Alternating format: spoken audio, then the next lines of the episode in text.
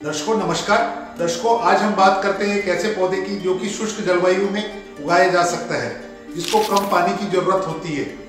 और काफ़ी हद तक ये ड्रॉट टॉलरेंट है इसे बचाना पड़ता है हमें तेज सर्दी से या पाले से। और इसको हम कह सकते हैं प्रूनिंग टॉलरेंट भी है। अगर हमने इसको ज़मीन की सतह से भी अगर काट दिया तो फिर ये स्प्राउट हो जाता है। कौन सा है ये पौधा? ये पौधा है सिसलपिनिया पल्चिरीमा, जिसको कि पीकॉक फ्लावर प्लांट भी कहते हैं। देखते हैं वीडियो और लेते हैं इसके बारे में जानकारी। दर्शकों, आज हम बात करते हैं लैंडस्केपिंग में जिस पौधे को ज़्यादा से ज़्यादा इस्तेमाल किया जाता है, जिससे सुंदरता बढ़ती है, वो है सिसलपिनिया पल्चिरीमा, जिसको कि लोग पिकॉक फ्लावर के नाम से भी जानते हैं। कुछ लोग उसे प्राइड ऑफ़ बारबिडोज कहते हैं। बारबिडोज एक देश है जो कि कैरबियन सी के पास है। उस देश का ये एक नेशनल फ्लावर भी है।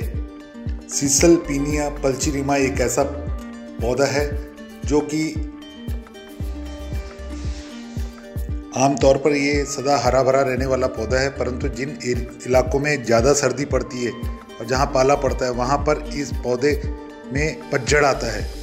तेज़ सर्दियों और पाले से इस पौधे को बचाना भी पड़ता है, क्योंकि ये एक गर्म इलाके का पौधा है, जिसको कि श्रब के रूप में या ट्री के रूप में, पेड़ के रूप में उगाया जा सकता है। एक तरह से हम कह सकते हैं छोटा पेड़ के रूप में।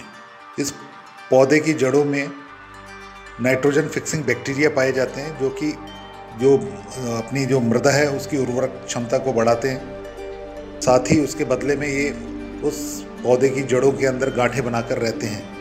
संक्षिप्त में अगर बात करें तो हम कह सकते हैं ये नाइट्रोजन फिक्सिंग प्लांट भी है। इस पौधे को पिकॉक फ्लावर प्लांट भी कहते हैं। साथ ही हमिंग बर्ड्स जो हैं या बटरफ्लाइज हैं, उसको काफ़ी ये आकर्षित करता है अपने और। इसमें बहुत सुंदर फूल आते हैं। आम तौर पे पौधे को आप बीज द्वारा और कटिंग के द्वारा लगा सकते हैं। बीज से अगर पौधा तैयार करना है तो लगभग आपको 12 से 24 घंटे तक बीज को पानी में भिगो के रखना पड़ता है और उसके बाद में उसको आप लगा सकते हैं। नहीं, अगर आपको कटिंग के द्वारा पौधे तैयार करने तो सॉफ्टवुड कटिंग आपको काम में लेनी होती है।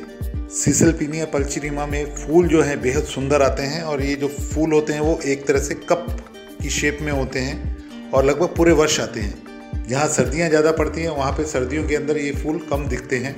पिकॉक फ्लावर प्लांट एक मल्टीपर्पज़ पौधा है जिसका कि उपयोग मेडिसिन के रूप में भी किया जाता है लोकल फ़ूड के रूप में किया जा सकता है।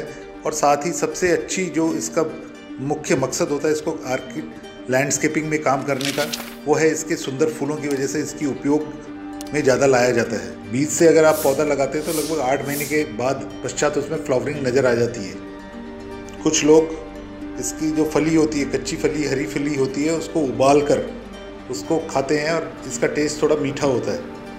पिकक फ्लावर प्लांट एक तरह से, एक तरह से हम कह सकते हैं ये आयुर्वेदिक पौधा भी है, क्योंकि इसकी जो पत्ते हैं, फूल हैं, बीज हैं, इनका उपयोग बीमारियों को ठीक करने में काम में लिया जाता है। पेट के विकार दूर करने में, मूत्राशय के विकार दूर करने में और किडनी स्टोन की जो प्रॉब्लम होती है, उसको भी काफ़ी हद तक इससे ठीक किया जा सकता है।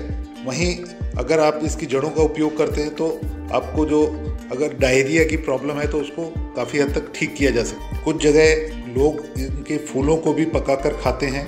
आमतौर पर इसका लैंडस्केपिंग के अंदर काफ़ी इस्तेमाल किया जाता है। साथ ही अगर आप मीडियन डिवाइडर्स जो देखते हैं, रोड के बीच में जो मीडियन होता है, उसके अंदर अंदर भी सिसलपीनिया पल्चिरीमा को लगाया जा सकता है, क्योंकि ये काफ़ी हद तक ड्रॉट टॉलरेंट है। कम पानी की आवश्यकता होती है।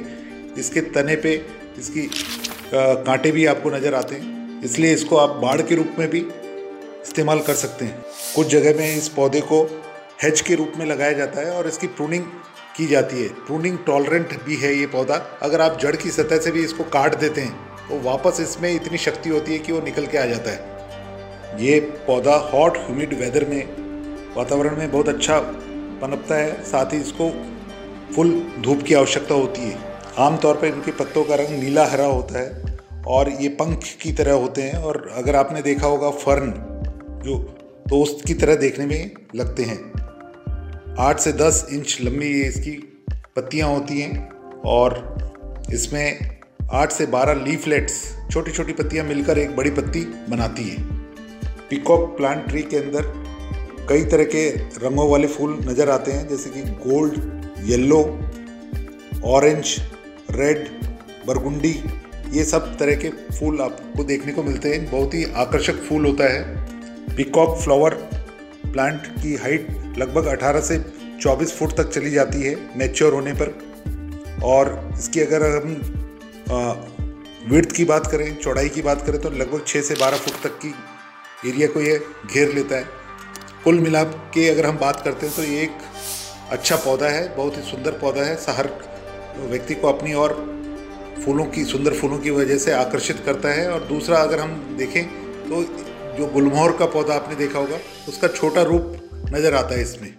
आमतौर पर कहा यह जाता है कि रास्ते के आसपास, पाथवे के आसपास छोड़कर इसे हर जगह पे लगाया जा सकता है। बाउंड्री वाल के ऊपर बहुत अच्छा पनपता है और बेहद सुंदर दिखाई देता है। आओ पीकॉक फ्लावर ट्री या फ्लावर प्लांट लगाएँ, हमारी बगिया को सुंदर बनाएँ और साथ ही ये भी वीडियो को देखते हुए ये भी सोचें कि आपने इस पौधे को कहाँ देखा है।